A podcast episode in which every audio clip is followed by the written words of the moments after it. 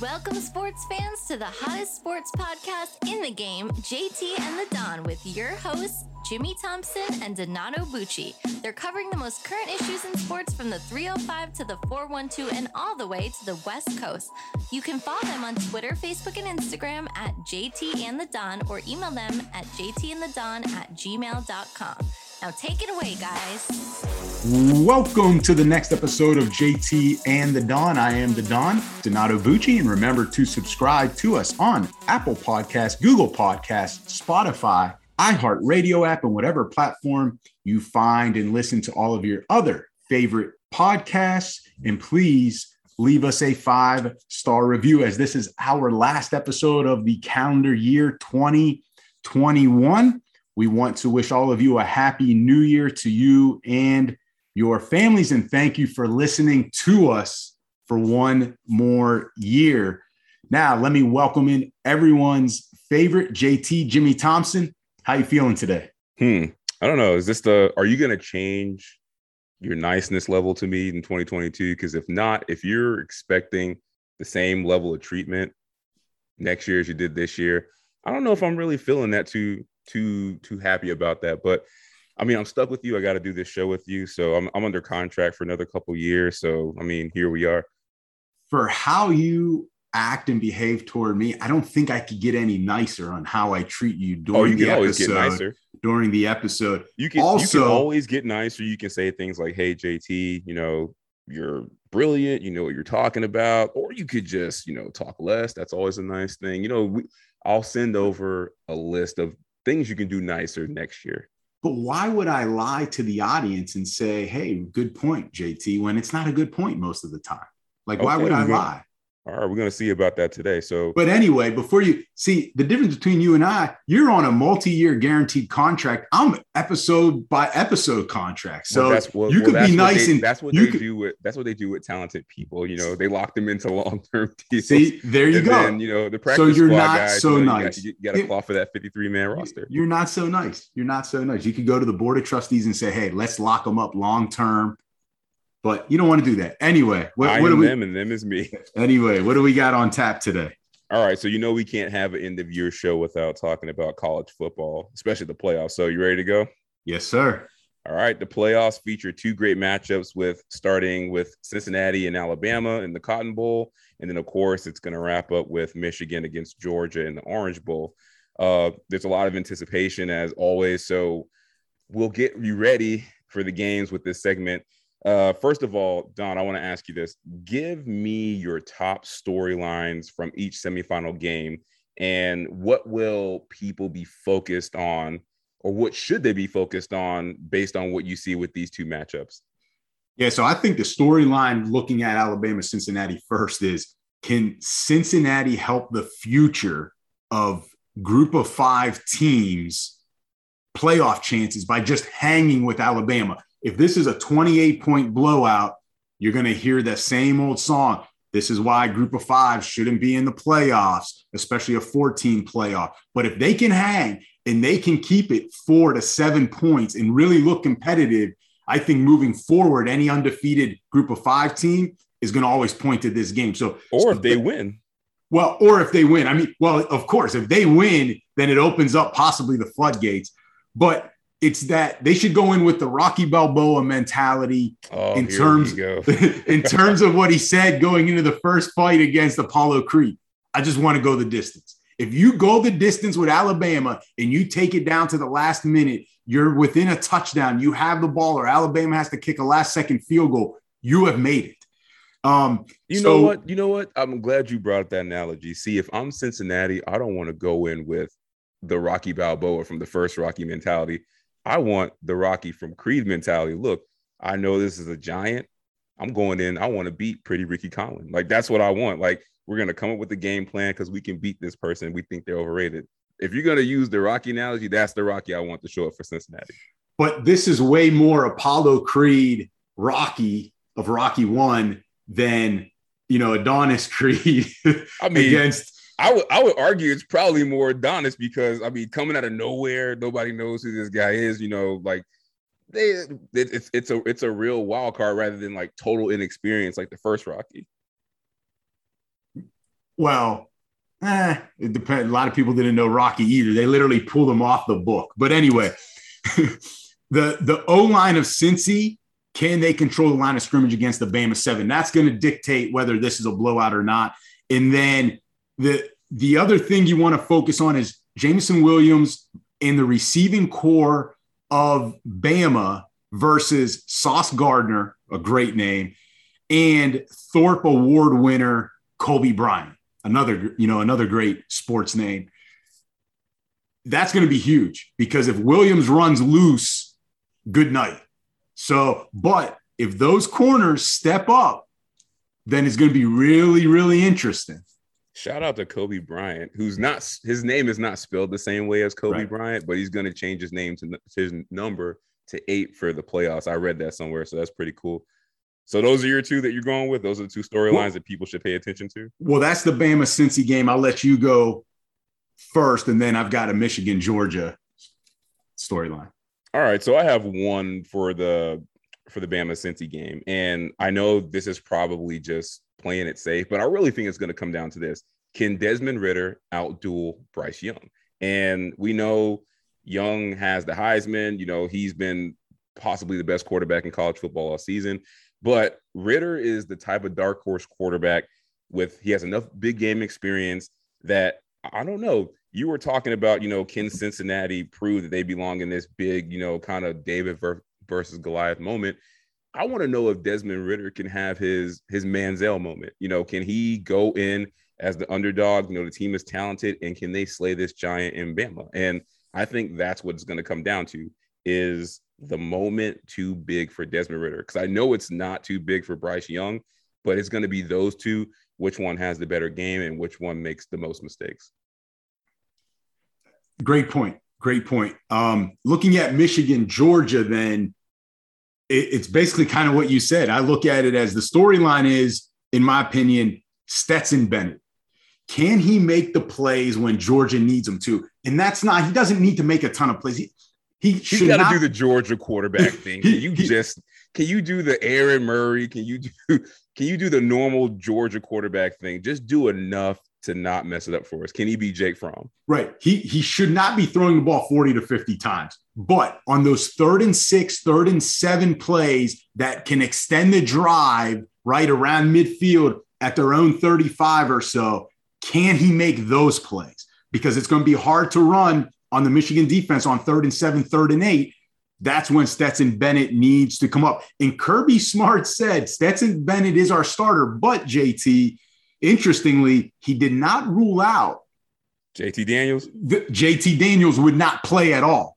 So he he didn't. I know that's a double negative there, but basically what he's saying is, hey, I may have a quicker hook or, or throw JT in a little sooner than I did um, for Stetson Bennett during the SEC championship game. So I think there's some doubt there. But what you need to watch out for is the Michigan run offense, ninth in the country in rushing yards per game versus the Georgia defense, which was the number one scoring defense and second in total defense. So Jordan Davis, we know all about him. That's really going to be the storyline because if Michigan can run on them, it's over.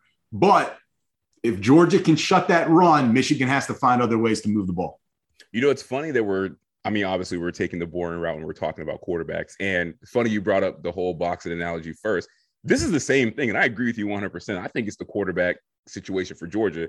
And, you know, you're always saying style makes points, style makes fights, right? Right. So basically for Georgia, it will be this is this to be a Jake Fromm 2.0 situation? And the reason I say that is we all know this if Kirby Smart at some point in the past would have turned to either Justin Fields or Jacob Eason, they probably have a national championship by now. I think they would have at least one. And I feel like they're doing the same thing again with this quarterback. And I'm glad you brought up JT Daniels because he's in my notes. I feel like with JT Daniels, like his skill set fits perfectly for what they need to do, and not only in this game, but in the case that they have to play Bama again. He has the skills and the tools that are designed for a shootout. And like he gives them the upside to win a national championship. So it's going to come down to if they don't play him at all, can the quarterback they're going to go with, can Bennett do enough to not lose the game for them. And I'm not sure that he can, but that's what it's going to come down to. If they lose this game against Michigan, it's because that quarterback couldn't do enough. Whereas you said they're going to enter JT Daniels potentially. I think they just need to go with him for the whole playoffs and just, you know, roulette, just live or die by the guy who has the higher upside. Yeah, but Bennett's been the guy all year. JT Daniels could be rusty. If Yeah, you go, look- if you go out with Fromm- look, JT, it's the, it's the Jake Fromm situation. Like you're basically putting all the pressure on your defense to hold this down. This Michigan team is not like Michigan teams of past years with Jim Harbaugh. Like this one's legit. Like don't blow this chance to go to the national championship because you're scared to take a risk. That's that's got Georgia in trouble before. yeah, true. All right. So, you know, I always like to get into these things. Okay. So, I want two top players in each game that will be grabbing headlines in these semifinal matchups. So, it could be somebody that's already a star, or it could be, you know, somebody that maybe under the radar that because of the matchup will become a big time name. So, who are two guys from each game that you're looking at? I'm looking at the stars. You got to look at the stars in these games. So that You Alabama, have to. I, I do. That Alabama game, I'm looking at two guys on Alabama. Jameson Williams with no Metchie. Can he step up? Seven catches, 184 yards, two touchdowns versus that Georgia defense. So I'm looking at him. If he has a big day, again, it's going to be athleticism. man. Yeah. Like, if he has a big day, it's going to be a long day for Cincinnati. If he doesn't, Bryce Young's going to have to figure out his other weapons. And then, of course, Will Anderson Jr. on the other side, outside linebacker of Alabama, the Bronco Nagurski Trophy winner. He is going. He's he's a game wrecker, right? He's one of those guys that Peyton Manning says is a game wrecker. He uses that term. I use that term for Will Anderson Jr. Cincinnati needs to know where he's at at all times. So look for those two guys in that game to be the storylines come uh, come Saturday morning. And then in that Georgia Michigan, we talked about one of them already.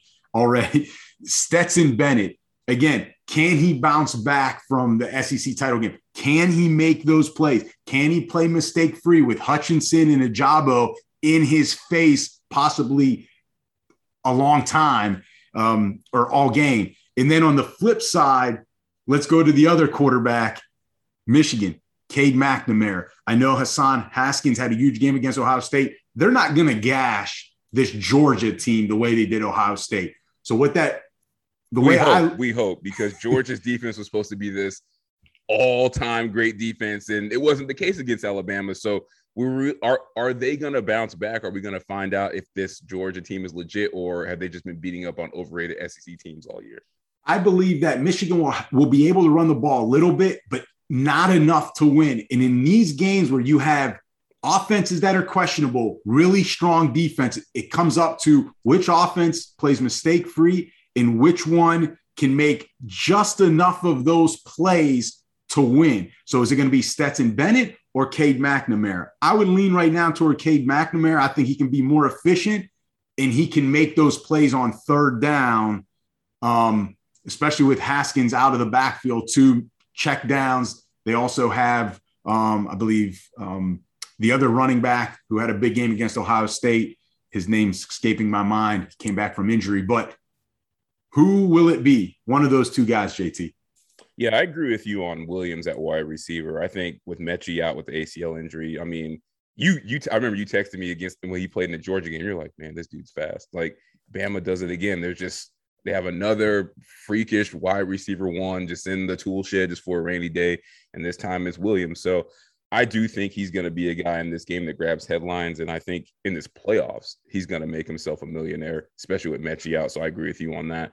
And then I know I'm kind of shooting myself in the foot and hedging my bets. I think this game is going to come down to that matchup, and the guy that's lined up across him is Ahmad Sauce Gardner, the cornerback from Cincy, who you know me, I like big, tall defensive backs that are just like freak athletes. He's 6'3, 200 pounds, and like, can he at least slow down Williams? I think he can. I think he's one of those guys that when you look at the numbers, he's really been kind of like a like hidden in plain sight. Hasn't allowed a touchdown in his college career. He's been what a three-year starter. That's crazy. And if you look at this year, he hasn't allowed more than 20 yards in the game this season. And I think throughout all the snaps that he's played this year, he's averaged, he's only allowed something like 117 total yards like in his coverage. So what that tells me is this is a guy that they trust one on one on an island in press coverage, like against anybody's top receiver.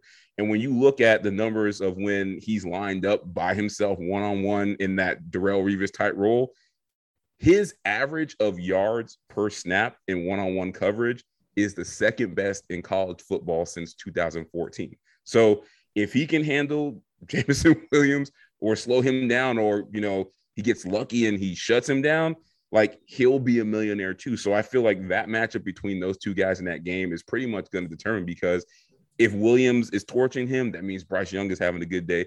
If Gardner is slowing down or affecting Williams to where it's a problem, the whole Alabama offense could struggle. So I think those two guys will determine this. This is the interesting thing. You actually did research there. I that oh, yeah. I, I, applaud you for that. That that was got, good I, I good numbers. I got there. you now. They're they're seeing my face. I don't want them to you know put a face. You can't look with, bad. You know the guy that doesn't do his homework because you're always talking bad about me. So yeah, I, I, had to pick up a book and you know read an article this time. But you can't yeah, you can't look ba- you can't look bad like you normally do against me. I will say this though. What did Boobie Miles say, man? This is God given. I just got to show up. But this is the thing.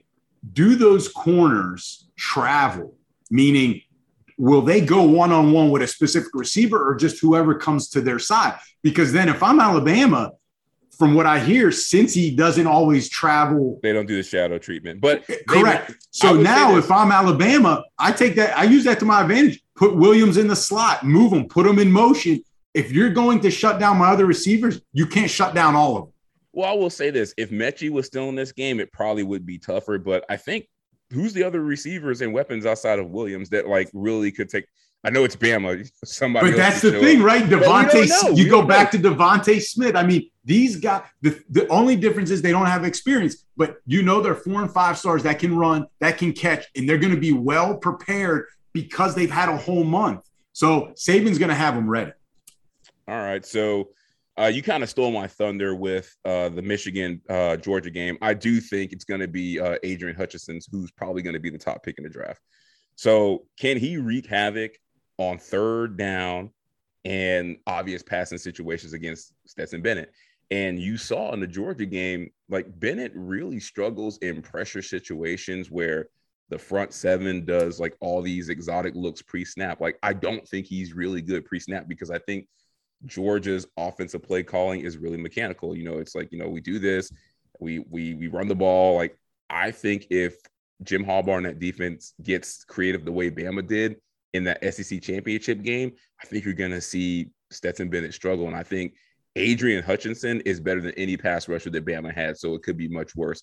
So definitely want to look at him as a person It's probably going to make a storyline because I think he's going to really, really give the Georgia offense trouble.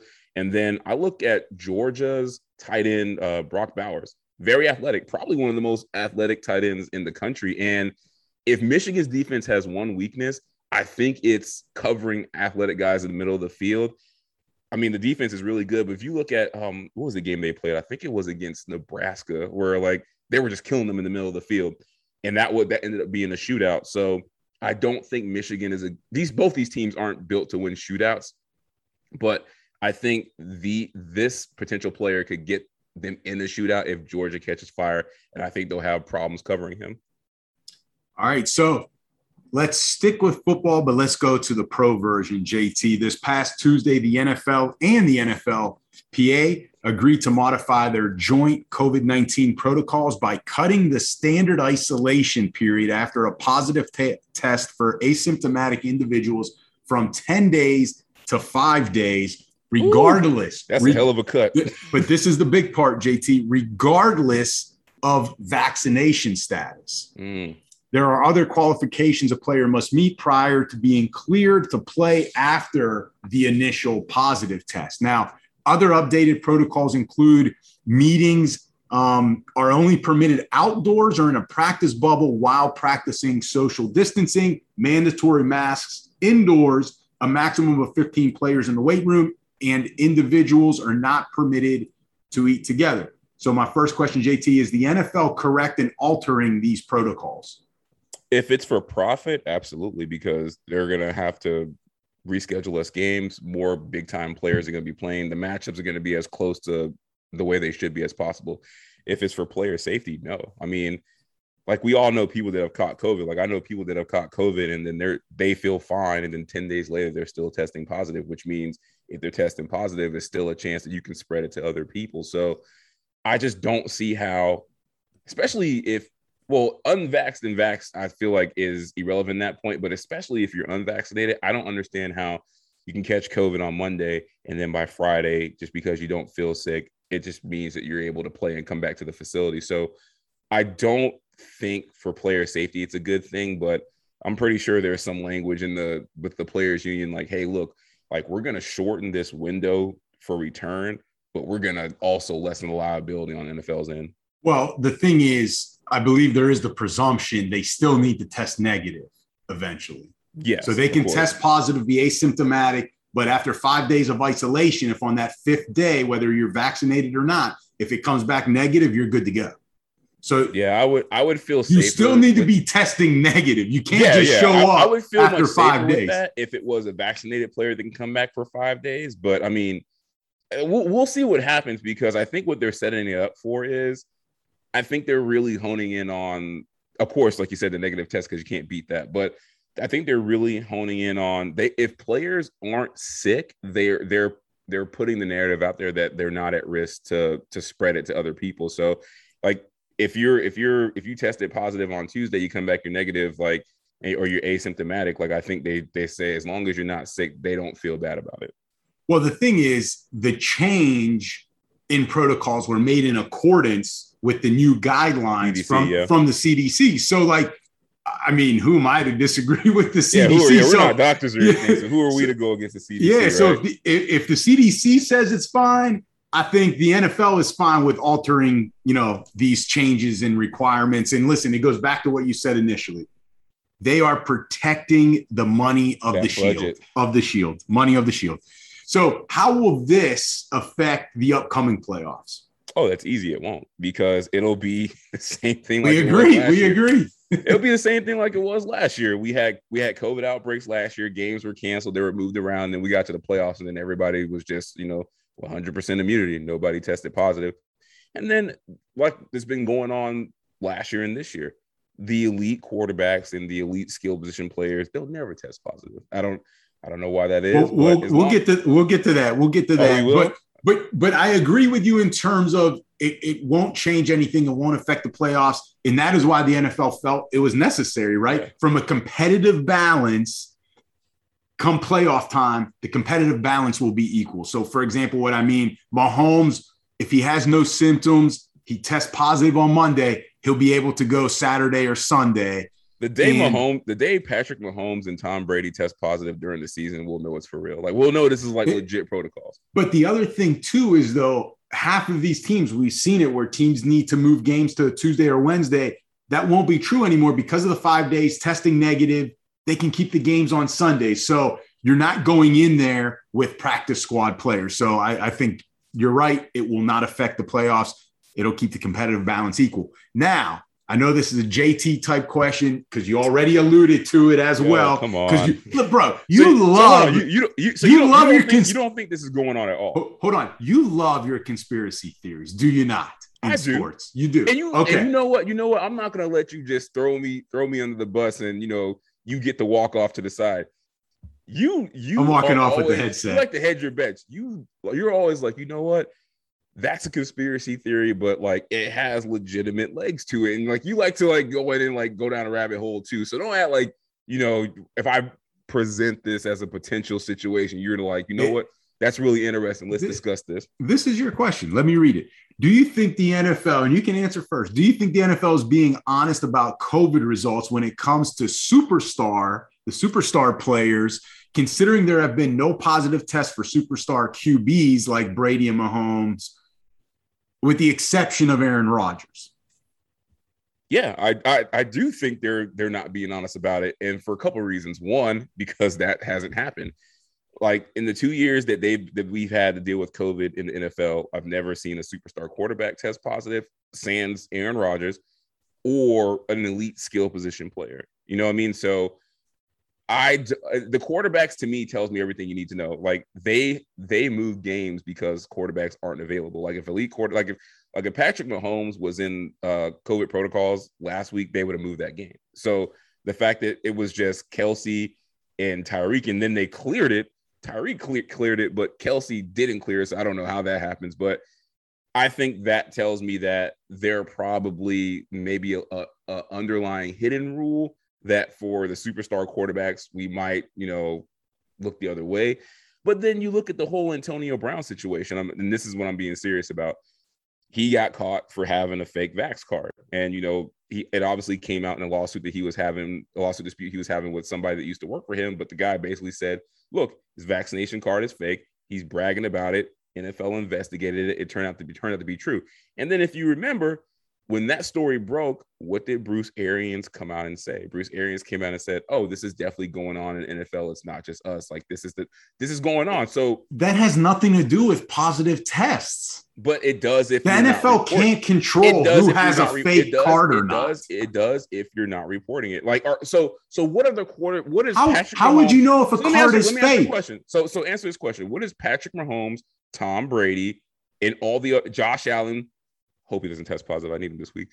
But what are those guys doing? It's always, it's always about you in fantasy. See, like we, you're like, oh, this is it, and then oh, you know what? Let, let's avoid, let's let's ignore everything saying, else. But, like, what are the top five to six quarterbacks in the league doing that that nobody else is doing? Because on the defensive side, superstars test you know, positive. I'll tell I'll tell you why. They're in the QB room with less people. Do the math. You always tell me that. Do the math. Do the math on that. He's in he's in a QB room with less people. And the QBs, as far as I know, in that room have not have not tested positive. And the other thing too is how do you explain the Aaron Rodgers one? And you talk about skill position. Travis Kelce as they're fighting for a number one seed, he didn't play against the Steelers. Jalen Ramsey two weeks ago, those guys were fighting for their playoffs. Defense, he defense didn't play. You, he didn't rarely, play. Rarely you see. How do you explain? How do you explain Dalvin Cook last week and Dalvin Cook this week? They are fighting for their playoff spots. He is clearly their best offensive weapon. We're at the he's out. The se- we're at the end of the season. Kelce Tyreek and Dalvin Cook last week was, was the first time I really seen okay, superstar offensive players. But, but, but again, there's so down. few. There's so few superstars. You're acting like there's a but, million but here's, of them. But here's, here's the thing. Here's the thing. You're seeing guys around them test positive. Like the superstar offensive players. Like I get it. Like you know, it's less. It's more exposure because they're around more people. So like you might see that start to happen with a little bit more frequency going forward. But here's the thing. Like don't act like quarter people that are that are in quarterback rooms haven't tested positive before. Like they Minnesota, Minnesota, Minnesota, Minnesota had had their quarterbacks test positive for COVID, but where's Kirk Cousins? Like, you know what I mean? Like, I just want like you're telling me at some point Travis Kelce and Tyreek Hill are testing positive for COVID in the same week, and you're trying to say Patrick Mahomes isn't around them at all? Like, how is he not? How is he not? You know, there's not a scare. You know what I mean? Same thing last year when you saw when you saw Patrick Mahomes talk to Stephon Gilmore like after the game, they were close contact. Like New England had a COVID outbreak that like the like the day later, and then Mahomes didn't didn't even test positive. So either they're really really lucky, or the NFL's just saying like, look, like we this game goes as far as these you know top six to eight guys. I feel like you're them. picking you're picking and choosing again. How do you explain the Aaron Rodgers one? I don't under the Aaron Rodgers one might have been a situation where they couldn't hide it. But I I don't know. Like like you said, it's a conspiracy theory. Like I just I, I didn't feel, say it was. Feel, I didn't say it I was. Said, I said it is. I'm going to trust feel, the NFL. I, I believe much, the NFL. I would feel much more trustworthy if I saw superstar quarterbacks test positive because they're around other people that are positive. Like, how can all your receivers and skill position players test positive, but like you don't even have a scare? Unless, un, un, un, unless it's like you said, like they're just not around them at all, which I find that hard to believe. You got to practice five days a week. You're in the huddle with them. But like, but they're but they're outdoors. That's limited time. Even in the huddle, that's limited time. I mean, so you so you so you don't think there's anything going on with that? In terms of like a conspiracy theory, I, yeah, I believe I, the NFL is being that, honest. That, no, that nobody tested positive in last year's playoffs, but Tom Brady tested positive immediately after the Super Bowl. But but it's happened all the time. We just saw it the other week where Nick Sirianni. He coached that that um that Monday night game, or the Tuesday night game against Washington, he See, woke we don't up. even know. There's games he- every night. He said he woke up the next day and wasn't feeling good, but he obviously must not have tested positive the day before or two days before. Like, I all I'm saying is you've got to believe what is being reported, Well, what is well, being well, let me- reported in terms ask- of let me ask you a positive tests. There's- we'll move on. And some of it, JT, if you would say teams are covering it up, okay, maybe, but I don't know. Once the lab gets the positive result, does it go back to the team? Does it go to the player? Does it go to the NFL? I think- we don't think if there- know. I think there's two two things, and then we'll then we'll move on. One, I think if there is a cover up, I think it's at the NFL level, it's at the top. Like I don't think it's the teams. That's saying- man, that's whew, they're they're playing with You fire. you there. you you you've seen the NFL be cruel with more. And then here's here's another question. Let's say like next year, all right, COVID continues to to do what it's doing now, or the situation gets worse. And let's say in three years, the only superstar quarterback that has tested positive was Aaron Rodgers one time. Are you going to start to be like, "Hmm, maybe, or are you going to be like, that's just the way it is? I don't think there's any foul play. you can always question it. I, I have no issue with that. You can always question it. But again, you're talking elite quarterbacks. There's like four right now because you're not There's like putting there's like five or six elite, elite, elite. Yeah, Tom Brady, Mahomes, Rodgers, Josh Allen. Who are the other two you're going to put? Lamar. Russell Wilson, L- Lamar. Lamar. Lamar.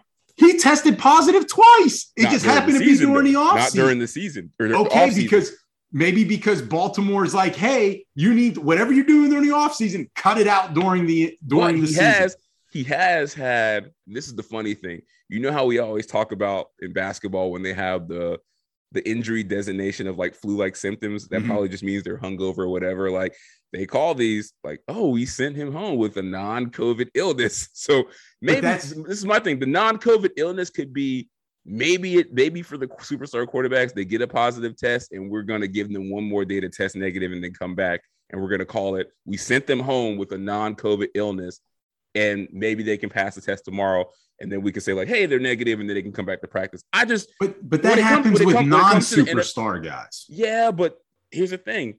If the non the non-superstars they get that the, that non-covid illness designation but they also at some point test positive for covid which i understand. Like look it's a conspiracy theory. If i go three straight years and and only one time a superstar quarterback has tested positive i'm like okay all right they don't test positive during the season but they can test positive during the off season so that would be a little strange to me but you know you you brought up some good points maybe i'm reaching but i'm just saying let's just see what happens Well, that was definitely a JT question. See how hard he was going in the paint for it. So, one last question on this subject: Should the NFL consider a bubble for the playoffs? No, because at this point, like it's obvious, like they don't care about you know like the player safety. So I mean, what's the point? Like, unless you're going to tell me that you know Mahomes and all these guys are going to start testing positive in the playoffs, which I don't think they will. So as long as those guys are playing, no, like they don't need to go to a bubble. Well, I don't think so either, and I agree with you. But if I'm a, if I'm an NFL team, shouldn't you be considering creating your own bubble? Meaning, you do it during training camp. Yeah, go to a really nice hotel, especially if you're either on the verge of the playoffs, meaning you know you need these Or next two, or or right, or you're all you're just fighting for seating at this point. If you go in this week, okay, saying, hey, we we had Christmas last week, now we're in this week. Even if you go from this week to the Super Bowl, that's like six weeks. Like you can do six weeks away from family, away from friends, because you now know, hey, the maximum time is six weeks. But that's really good because that means we're in the Super Bowl. Because the Steelers could go in the bubble, their own bubble now, not make the playoffs, and they're out in two weeks. Not a big deal, right? Yeah. Obviously, if there's emergencies with family, hey, you, you've got to go. You've got to get out the Yeah, bubble. absolutely. But if I'm a team, it's no different than training camp. You go for a whole month in in especially the Steelers. They It's would like go to hard St. knocks, like like like Yeah. Dallas, like they go to California, like they're, Exactly. they're in an enclosed place, like they're, Exactly. they're isolated from the public. I agree with you. Like I think who is it, Michael Irvin, that brought this up at the beginning of the season. Like, look, if you're all in on winning the Super Bowl, like one, you should have a 100% vaccination rate as a team, like because that gives you a competitive edge because you're you're more likely to be available more than teams that have lower team vax rates. And then, of course, if you're all in, like why not go zero dark 30? We're in a bubble for six weeks max. We're focused. We're locked in. Like no outside distractions, no outside noise. Like everything is focused. We're focused on staying healthy, and we're focused on winning a Super Bowl. So yeah, I, if I was a team, I would absolutely do that because, like, if I'm if I'm the Bucks, I'm like, look, I got Brady at the helm. I know this is to go over well in the locker room. Like, and if he's like, we're locked in for six weeks, no outside contact, everybody would sleep at his house to make that happen. Yeah. Yep. All right. So talking about Brady, Mahomes, Rodgers, So it's like no way we can get around a conversation about the MVP. So we only have two weeks remaining in the NFL season. And uh as we're doing this recording, I feel like it's a in in the scheme of things in the public, like it can go to anybody. There's a couple guys there at the top. But if everything were to happen today, like who would get your vote for MVP? So Vegas says Aaron Rodgers is the favorite, minus 150. Brady is next at plus 500. That's a big gap. That's a big there. gap. That's a big gap. Third, I'm going to go with the guy that's in third. And I want to say this this is if we had a vote, which I think the NFL should give us, as part of the, the media, should give us an MVP vote. Why don't we have one, JT? But we should. Anyway, you're gonna make votes like this. That's why we don't have. One. I'm gonna I'm gonna vote for JT, not you, but the real JT, Jonathan Taylor. All right, he has over 1,600 rushing yards with a average carry of 5.5 yards, 16 touchdowns. Add 36 more catches, 336 more yards for two touchdowns in the air. It's Jonathan Taylor. They started off 0 and 3. This was a fantasy football show, but anyway, go ahead. They started off 0 and 3 to 1 and 4, now 9 and 6. And JT, even you've got to admit that No, he's a stud. He's a stud. And you've been no, watching Hard Knocks on HBO clearly, so you're you're all in. But even you've got to admit this is not a scary passing game. It's not a scary offense. So I understand the Packers have Aaron Rodgers, and without him, we saw what they are without him. They're not very good. But can you imagine? At least the Packers still have a Davante Adams. They still have a defense that can keep them in games, which I know the Colts can too. But you've got Aaron Jones, AJ Dillon, you've got Scantling, you've got Lazard. You go to the Colts, you take Jonathan Taylor out, even though I think both of us respect Nyheim Hines. JT, this team probably without Jonathan Taylor this year after starting 0 and 3 are probably 3 and 12, 4 and 11 Whoa. at 4 and 11 me, at best. So it's Jonathan Taylor. He's what's, the MVP. What's Indy's record right now? Nine and six. Were you not nine paying attention? Nine and six, right? You weren't paying attention. That's so okay. you try, no, I am. I am paying no, attention. I, I, said it already. Yeah, I know. I'm just, I just want you to repeat it. Oh, okay, yeah, sure. I just want you to repeat it. Sure. You know, you got your Mario Cristobal look going on today, so I want you to repeat it. So making fun of my six. hair. Wow. Okay. Yeah, I know. So you, so you're trying to tell me that? Let's just say John Jonathan Taylor's not there at all. Are you trying to tell me with Marlon Mack, Nyheim Hines, and let's say they bring in another veteran running back that's you know it's serviceable? You're trying to tell me with that defense, that offensive line in that division that they can't get to seven or eight wins without Jonathan Taylor? No. Like I JT, I really find that hard to believe. JT, they started one and four, and then they decided to go back to hard knocks. Then it then it clicked. Ah. We got to feed this guy. We've got yeah, to feed this I, guy. I agree, I agree. Jonathan Taylor definitely deserves to be in the MVP discussion. Like that's not even the no. He is the MVP. I don't. He is the he MVP. I don't. he is, he is the MVP as much as much as I love JT, and it would be nice to see it go to a running back. It's Aaron Rodgers, and I feel like Wait, as much as I don't let me like explain, him, let me explain this. Oh, you, oh, you, you got put, more. Go ahead. If you I, I put, was going to give well, my point, but go I, ahead. I want to give my point before you go to Aaron Rodgers. You put Patrick Mahomes on the Packers. How good are they, JT? About the same, know. right? I don't know. But but really they're a playoff know. team. Are they not a playoff team? Just please just answer it honestly. I, oh I would hope they are in that. Go ahead, but I just, don't know. Just go with whatever nonsense you know you're going to. You know what? When people leave teams, I'm, d- I'm done. Every, go, everybody go ahead and explain it. When he go left ahead. KC, oh, it'll just be that's copy and paste. That's a head coach. We're talking about Mahomes, a former MVP know. Super Bowl champ. Okay, the Packers are. Know.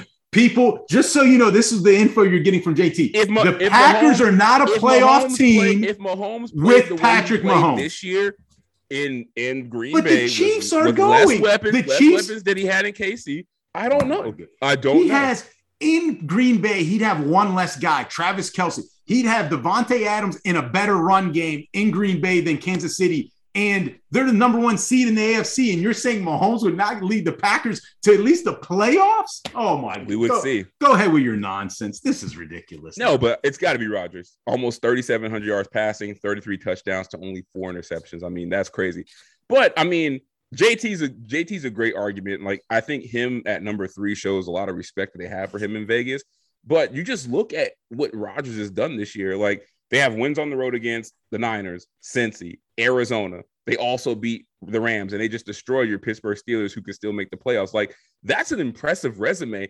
And then they did all this after being dismantled on week one against the Saints, 38 to 3, when everybody thought their season was over, including us.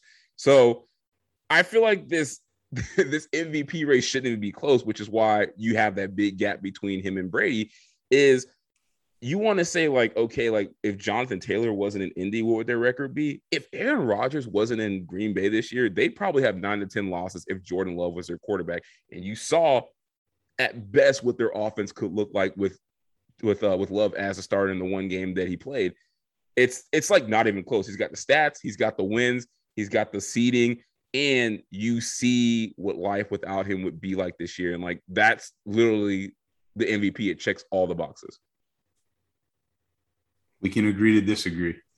Is that a okay? I, I admit defeat. Let's move on. No, no. It, your statement that the Packers, I don't know if they make the playoffs with Mahomes instead of Rodgers. Here's, here's that is that, do, that do is I, the worst thing they, you have said. Hold on. That is the worst thing you have said on this show. And you've said some bad things on this show. Okay. well, the show still has more time, so we'll see. Maybe I can beat that. But no, I mean, obviously, I think I'm assuming Mahomes would be able to take his talent to Green Bay and replicate what he's doing in in KC, but you just don't know. Like, like if they took away if they took away Davante, they just triple teamed him. Like, could Mahomes make it work with the rest of the weapons? I don't know. Like, I just don't know. And he hasn't played great this year for me to just say like, oh, I can just put him in any team situation with a good receiver and like he's just going to take them to the playoffs. Like, I'm not betting money on that. I don't think any team in the history of the NFL has triple covered a guy. So they did right. that. Ask Wink right. Martindale. So so with their win at the Saints this past Monday night, your Dolphins, JT, even though you're wearing that atrocious Baltimore Ravens hat, because I knew it'll get it'll make you feel some type of way. See, I'm see he thinks I'm trying to be mean to him, but I'm literally trying to bring out the best in you in every show. I know this not, hat gets you going. You're, and you've playing. been savage. You've been going at my throat all show. You're like, oh, this is the worst take you ever make. This is this is just dumb what you're saying. See, like you're performing better because I'm making you angry. See, you, you are not playing. And you say I don't look out for you. You are not playing some Jedi mind tricks on me. It's no, working, that, that's this, no, this it's your, not. This is one of your best shows you've done in a while. I'm always great on this show. I don't know where you've been. The Dolphins are now eight and seven on the season, and they're riding a seven game win streak after they started one and seven. The Chiefs, who we've mentioned on the show, are now 11 and four, thanks a lot to Patrick Mahomes, have won eight games in a row since starting three and four and, and having previously been criticized for their play early in the season. So, JT leads us to this have the Dolphins or the Chiefs been more impressive this season? As much as I want to be happy for my Dolphins, and I am happy that we're setting all these records, first team to lose to lose six straight and then win six straight, and then you know all of a sudden we're back in the playoffs. Uh, shout out to Brian Flores, should be coach of the year. I don't know where his odds are in Vegas, but he should be at the top.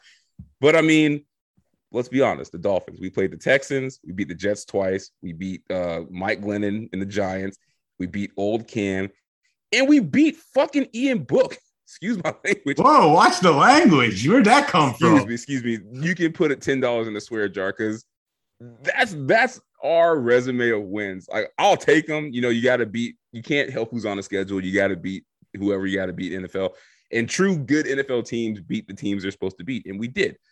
But let's be real, it's the Chiefs. I mean, they beat Aaron Rodgers, they beat Justin Herbert, they beat Dak, they beat a good Steelers defense without Kelce, without Kelce and Tyreek being 100%. Plus, they won two division games against the Raiders, you know, who are also in the playoff hunt. I mean, that resume right there for the Chiefs is impressive. I mean, I don't know if most teams could make it through that gauntlet of teams. Like to play those quarterbacks, a really good defense, and then a division rival that has been neck and neck with you, kind of, you know, like you guys have split the past couple years. Like I don't know if any everybody would make it through that gauntlet, and the Chiefs did. So they're definitely way more impressive than my Dolphins.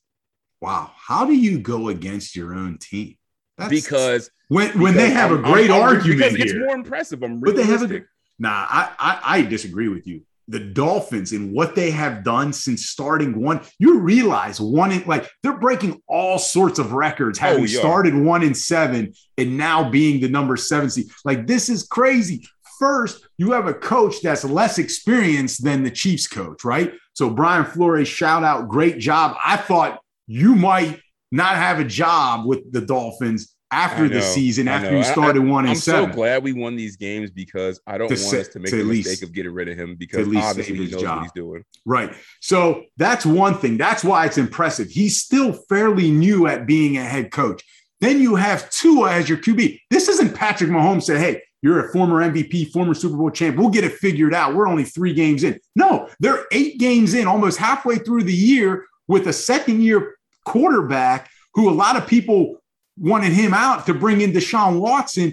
And will, and you get it this. turned around with a Tua. I mean, I this is unbelievable. This, this is a Disney type movie we're building. Even even though it sounds like I, I was totally discounting our win streak, I'm not. I'm not fading it 100. percent Here's the thing: if you would ask me this question in two weeks, and we're 10 and six or 10 and 10 and six, 10 and 10 seven, and seven 10 and seven. If we're 10 and seven, then I would say it's the Dolphins because to go from one win to 10 wins, and then we have to beat the Patriots and the Titans to close out like the season. Yeah. Those are two obviously really good playoff teams.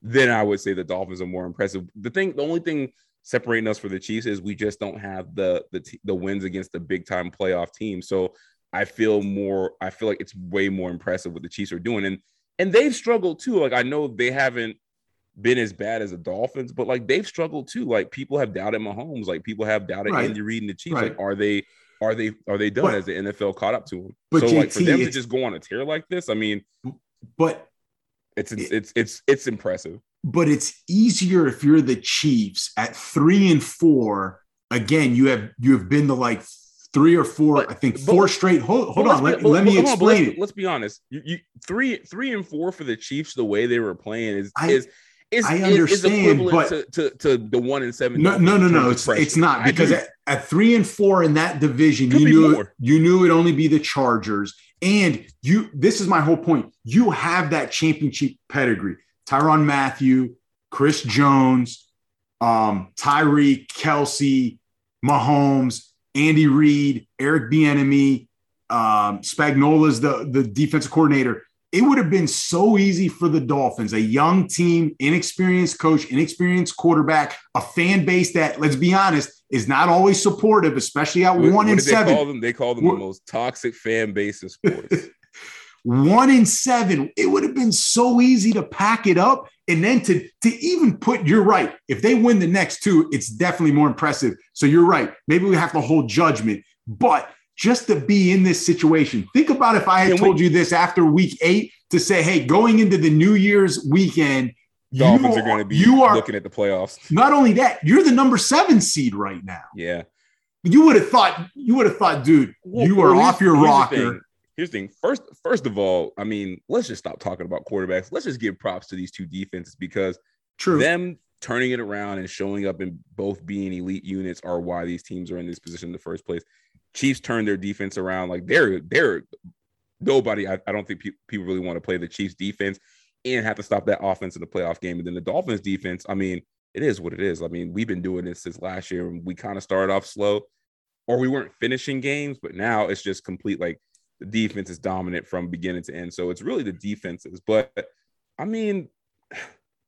I just still have to go with the Chiefs. I mean, they were under so much pressure. Like people were saying they were done. Like nobody expected the Dolphins to be good because most people around the country don't believe in Tua. So but that's why it's more impressive. It's, but it's always easier that we're winning, though. It's the defense. But the, but we're not asking which quarterback's more impressive. We're just saying what what has been more impressive to this point going three and four to 11 and four, one and seven to eight and seven, and on the verge of a playoff. And your name's the Miami Dolphins. So you're so so let's so we'll just do this. You say the Dolphins, I say the Chiefs, but I say in two weeks if if we go two and zero, oh, it's the Dolphins for sure. Okay, but the thing is, you wanted to ask this question now. JT yeah, I question. think it's the Chiefs because So I look answering- at who they beat. And I'm like, this is insane. Oh, Like, I'm glad you brought that up. You did beat the Buffalo Bills in this stretch. Hmm? You beat the Buffalo Bills during this uh, seven game winning streak. That's pretty good. I'm not. I'm not saying. I'm not saying it's not impressive. I mean, of course, it's Buffalo. I mean, we, we usually always play them tough. It's like we always play the Patriots tough, and we beat them too. But I I just look at what the what the the structure of this win streak is built on. It's built on backup quarterbacks. So as much as I love it as a Dolphins fan, because a win is a win is a win is a win. I mean, I mean, can we really? How impressive can we say? Like it's Ian Book. Like you watched the Monday night game, like it like he shouldn't be on the field. Like he might be, he might be, you know, going back to whatever job he had before. Like he might be an attorney or something. Like you know, it might be selling insurance. Like that was Nathan Peterman bad. So we'll see what happens. But I'm just giving the, the slight edge right now to the Chiefs. But I know you really want to talk about this next topic. Can we talk about some Kyrie Irving? No, that is definitely you because you have him on your fantasy team. Oh, I forgot he's been sitting on the bench so long. but yeah, so last week it was reported that the Nets have backed off their stance that Kyrie Irving would be allowed to participate and uh, be a part-time player. Would not be allowed. They Oh, backed off of that. Not be allowed. Right. Yes, sorry. Uh, he would be considered a part-time player because according to New York City COVID laws, he would not be allowed to play home games. He would be able to practice with the team and play road games, of course. So, Don, do you feel that the Nets caved and did Kyrie win his standoff with them by not being vaccinated? I don't think the Nets cave because I think the spread of COVID. Uh, what? Let me. Can I? Man, you you've been jumping and cutting me off all all show. up- you say I say I say some crazy shit. Like what? Can I explain it? They did not cave because I think the spread of COVID among all teams was the main reason. If COVID, in terms of this past two weeks, if it did, did not destroy the roster numbers of NBA teams, then I would have said, yes, they did cave. But JT, think about it. They're now allowing all sorts of hardship exemptions to rosters. 10-day they're, contracts. they're allowing like 10 day con. I mean, Isaiah Thomas went 10 day contract with the Lakers to now like the, the Ma- Mavs, right? the Mavericks. I didn't even like wait, when did your 10 day contract end with the Lakers? So teams need bodies. It's it's that simple. Like, and even if it's only for road games, they need bodies, especially the Nets right now. I mean, they had, I forget the guy, I think um guys that they brought up are now also in COVID. So they need guys to replace the G League players. Like COVID has forced this. I do believe the Nets had no plans on bringing him back, but these cir- circumstances dictated this. And think about this. They're 23 and 9, JT, in first place. That is why they didn't cave. If they were 9 and 23, I'd agree with you and said, yeah, they caved. Like they're losing. They're in first. Uh, Durant's coming back. He is now off the IR slash COVID list. Like they did not need him until these past two weeks where the n- amount of positive tests haywire. yeah the amount of positive tests in the nba it was just out of control Well, here's the thing. I you bring a really good point because that's obviously you know running rampant through the NBA right now. And you know, f- funny thing about like how if you want to know how bad COVID is really going through the NBA, two things. One thing has happened and one thing has not happened.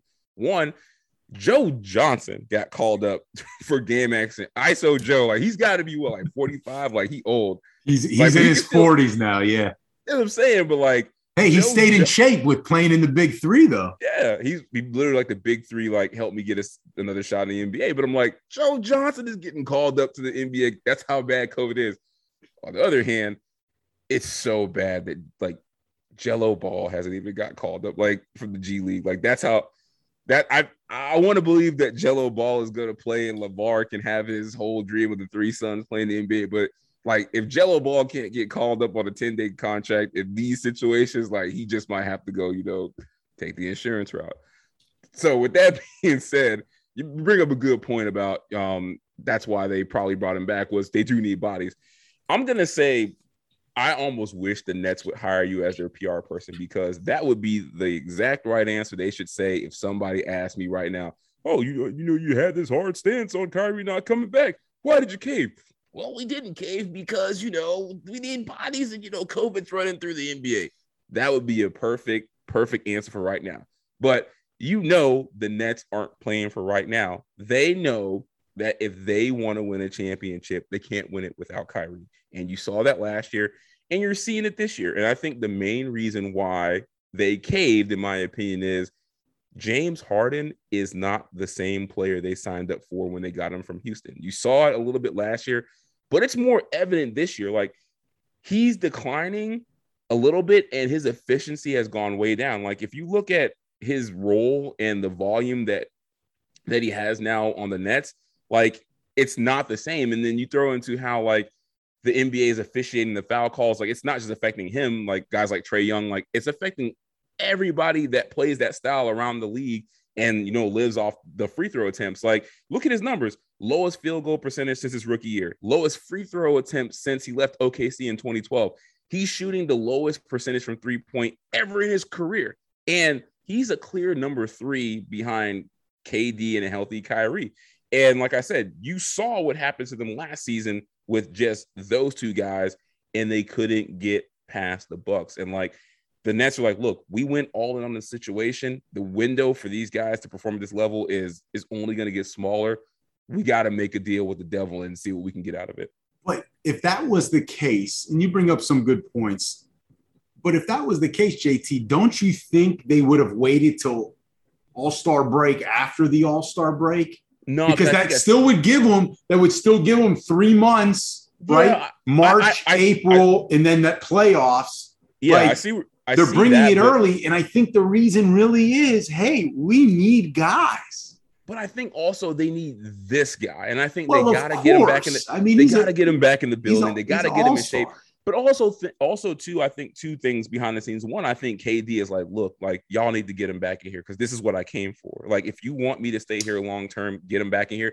But also too, I think you need to get if I could be wrong about this, but if I was the owner of the Nets, like this is what I would want to do. Like, hey, at some point we got to get him in here and see what mental space he's in because our whole our whole thought process from the outside is, you know what, like, like will will COVID be the only thing that derails Kyrie from from not helping us win a championship? Yeah, that's true, but it also could be his mental space. Like, I need to get him in this building and see where he is, like mental wise. Like, are you are you mentally all locked in? You know what I'm saying? Like, are you ready to come back and help us win? Because you know, like once Kyrie physically goes off the reservation, like he might not come back. He might want to go to birthday parties. He might want to go, you know, kick it with Kehlani and try to get her back. Like you don't know what he's gonna do. So I need him in house around his buddies, and we need to see what kind of mental space he's in, along with making sure his physical's up. So like, yeah, I do but think see, But see, wouldn't you have rather have had less time? Meaning, nope. Less, I want to get. I well, no, no, no, no. Less time to the build. Listen, if he comes in right after the All Star game, which is usually mid to late February, you'd still have end of February, March, and April. You'd, you'd have two and a half months. That's plenty of time to see where he's at with his mental space, as, as you say it. But that's then less time for things to go off the rails. He could come back great, and then come February, March, things could go off the rails again. It's like it's like it's like that child or that friend you don't trust. Like I don't want them out there making decisions by themselves. I rather have them insulated with the buddies that they trust who are a little bit more responsible. So like come back to the team. Let's get him happy. Let's get him in like he loves basketball. Don't get don't get it twisted. Like get him playing ball, get him happy to play with his buddies, KD and and, and Durant and some of the other guys. Like I think if I were the owner of the team, I'd feel safer about my investment if he was in if he was where I could see him. But it all comes down to this, and I think you'll agree will they be able to win a championship without him playing any home games? Listen, they're already 23 and 9 and in first place. Do I think they can win a title and this will help them? Of course. Now, will they win a championship? I do think it increases their odds, even with him only playing road games. And it will be tough, but you need all three of those guys to be on the same page. If they are, I do think they can win a championship. And this is the thing, JT, when they get to the playoffs, you know that's all they need to do? They need to just make sure they win all their road games. Oh, because that's always so easy. And, the, and those are the only ones he can play. That's playing that, exactly. That's, into, that's, playing exactly to what I was saying. Why actually, I take it back. Hold on, hold on. I take it back. I take it back. Take it back. That that's all they need to do is win their home games. If they win their home games, whether he plays on the road or not doesn't matter anymore because they're going to have home court if they're going to have all four games at home, that's all they got to do is take care of home court. Well, well, it, I agree with you 100%. Home court advantage for this team is more important than ever, which is why another reason why if I were the owner of the Nets, I would bring him back because I need to make sure I get well, home court. Or or should it be the other way? Should they get the lower seat so he can play in more road games, and then no, you only got to no, win no, one game at home? Because regardless of who's on who's on the team, like you feel the biggest advantage is when you play at home. But like you need that knowing that you're only going to have at max three shots of him on the road, and you hope he's healthy for all of them. So, like, let's say he doesn't come. Let's say he didn't come back in the regular season or after the All Star break, like you said, they lose home court advantage. You know what I'm saying? And then like. Let's say Kyrie gets hurt before the playoffs. Now you're stuck playing four road games yeah. without this guy when you could have had four home games and three of Kyrie on the road. Like I, well, you just you just have to get him in the building. This is why, like, they're not. I, my answer is no. I don't think they can win a championship with him playing only road games because they're not the best team in basketball when it's just two of the three. Like they're not. Like I don't know if they beat the Bucks this year without with, without Kyrie. I don't know that. I, I want to make a I want to make a point, and then I have a question for you. My point is, you go back to they caved right now, but isn't there also that issue? Hmm, We've now have five months left of the season. We know Kyrie's injury prone. You bring him back now, JT. You just said it yourself. Fair, he could get point. injured. There's fair way point, more games. And then my question to you is: Would you would you rather have you're playing the Milwaukee Bucks in the Eastern Conference Championship? Would you rather? I, there's no right answer. I just want to know how you would how you answer it. How I would run my team. Yep. Would you rather have Game Seven on the road in Milwaukee with Kyrie or would you rather have game seven at home against the Bucks, but obviously no Kyrie because it's in New York? I'd rather have it at home because on the road, ah, anything okay. can happen. Okay. I mean, obviously, I want Kyrie, but I mean, I want the home court. Like that's why people play for it. It's important. I, I, think I'd be the opposite. I want my best players on the court. We'll, we'll show up anytime, anywhere. anytime, anytime, anywhere. Sit him, sit him. But I want my best. He's he's one of my best players. I'm saying I want my best players on the court. If that's going on the road, if that's going overseas, if we got play at midnight, roll the ball out. I want my best players on the if court. we got to play at the Maui Invitational, you still want it, doesn't matter. All right. Cool. I, I, I want my best players on the court. If he's one of my best players, starting five, I want him there. Forget the home court. All right. Cool. Cool. All right. So Why are you laughing? I don't because this is an ass backwards argument. He should, he should just get he should just get it together, be all in, and play all the games. We're like, this is like fantasy football. It's like, oh, like if I lose to this person, you know, will I match up with this person in the first round? Like, like that's crazy that you you don't want them to get the first seed so they can get more road games so he can play. That gives him a better shot to win. This is like an ass backwards thing. Strategy, strategy. That's crazy. Bro. Strategy, bro. All right, so let's go to weekend predictions. We haven't done them in a while, so I'm excited because there's some really good games. JT, you know how we do it. I'll give you the game. You don't really need to give an explanation. You just give a team. All right, let's start with the semifinals, college football playoff. Cincinnati. This is the 3:30 game. Cincinnati versus Alabama. Who you got? I love my Cinderella pick, but it stops now. It's Bama. Ooh, I agree. I agree. Sorry to our guy Kendall. We've we've had him we on the you, show. Man, we do, I, we do. I, but I think deep down he can admit that he's not feeling too confident about this game. Uh, we'll see. We'll see. All right, the nightcap game: Michigan versus Georgia. Who you got? I think it's Georgia because Georgia. Mm-hmm. I mean, I think it's Michigan oh. because Georgia doesn't have the quarterback as usual. I was about to say all year you've been telling me and Coach Cassidy, hey, Georgia, they're going to do what Georgia does. Georgia do does Georgia, Georgia they. Did it. They did it, and they're going right. to do it again. I've got Michigan as well, so we agree on both of those.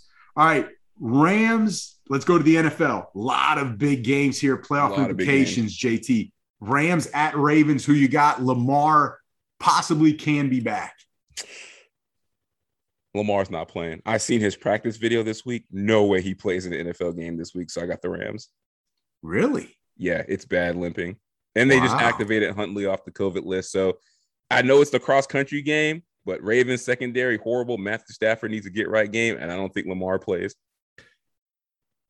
You know, I thought Lamar would play. You have me worried about my pick, but you know what? And you know how much I love Sean McVay, the Rams, Stafford, but this is that game. Count out the Ravens, but they're on the verge of the playoffs. They make it happen. I'm going to go Baltimore, even though I'd love to see them lose.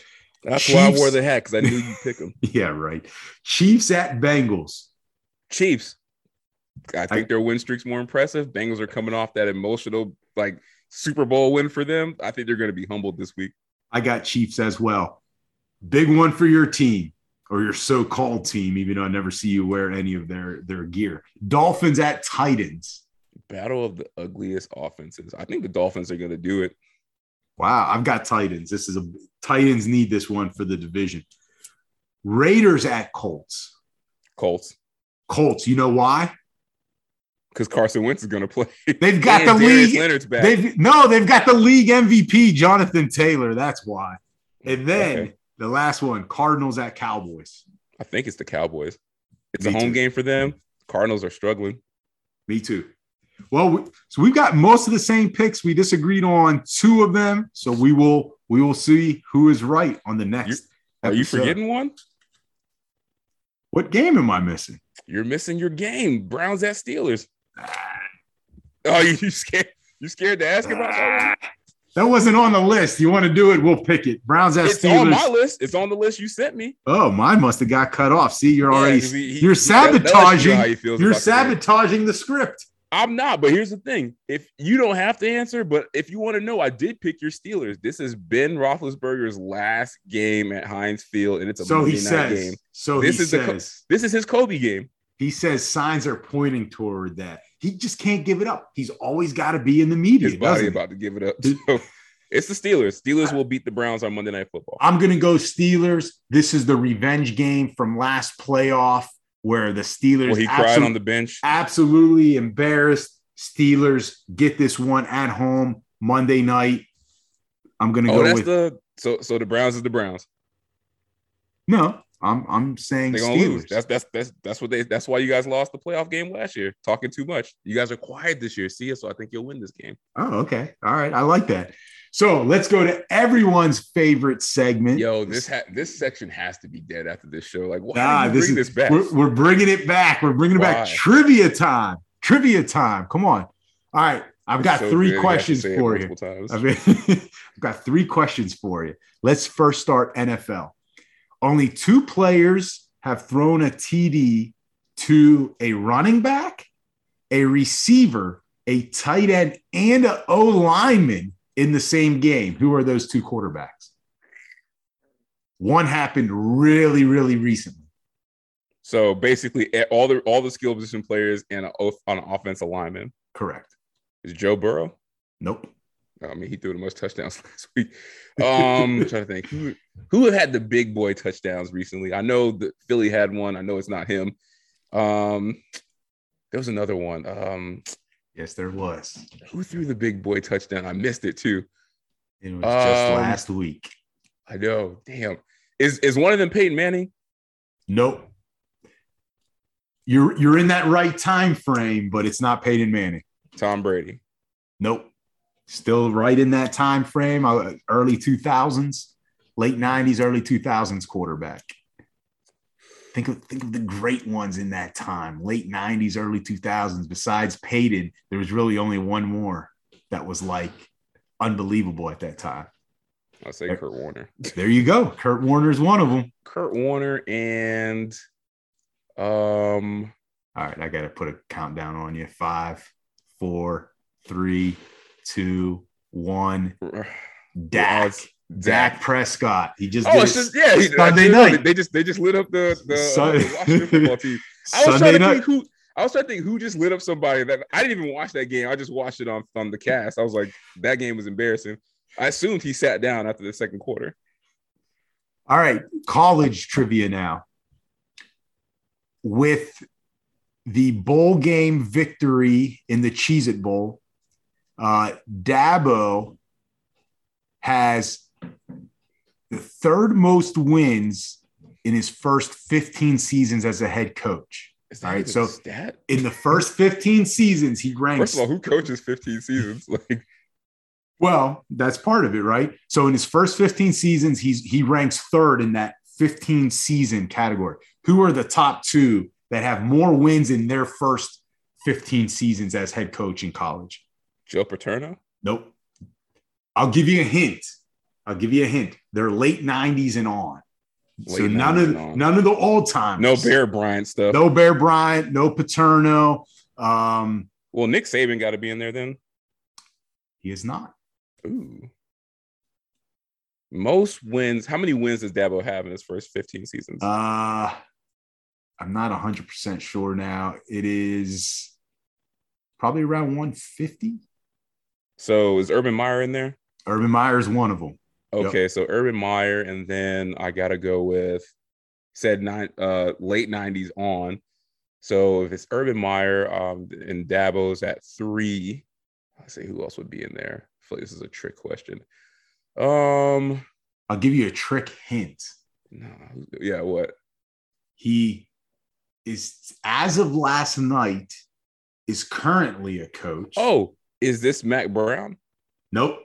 Oh, damn. As of last night, is currently a coach, but I highly doubt he'll ever coach another college game again.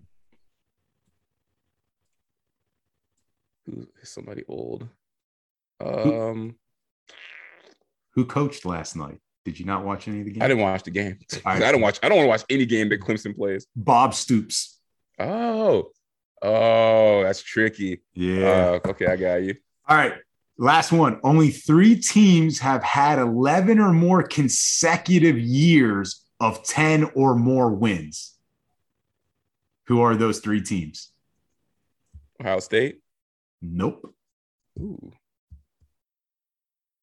I mean, one's pretty obvious, right? it's Bama. That's one.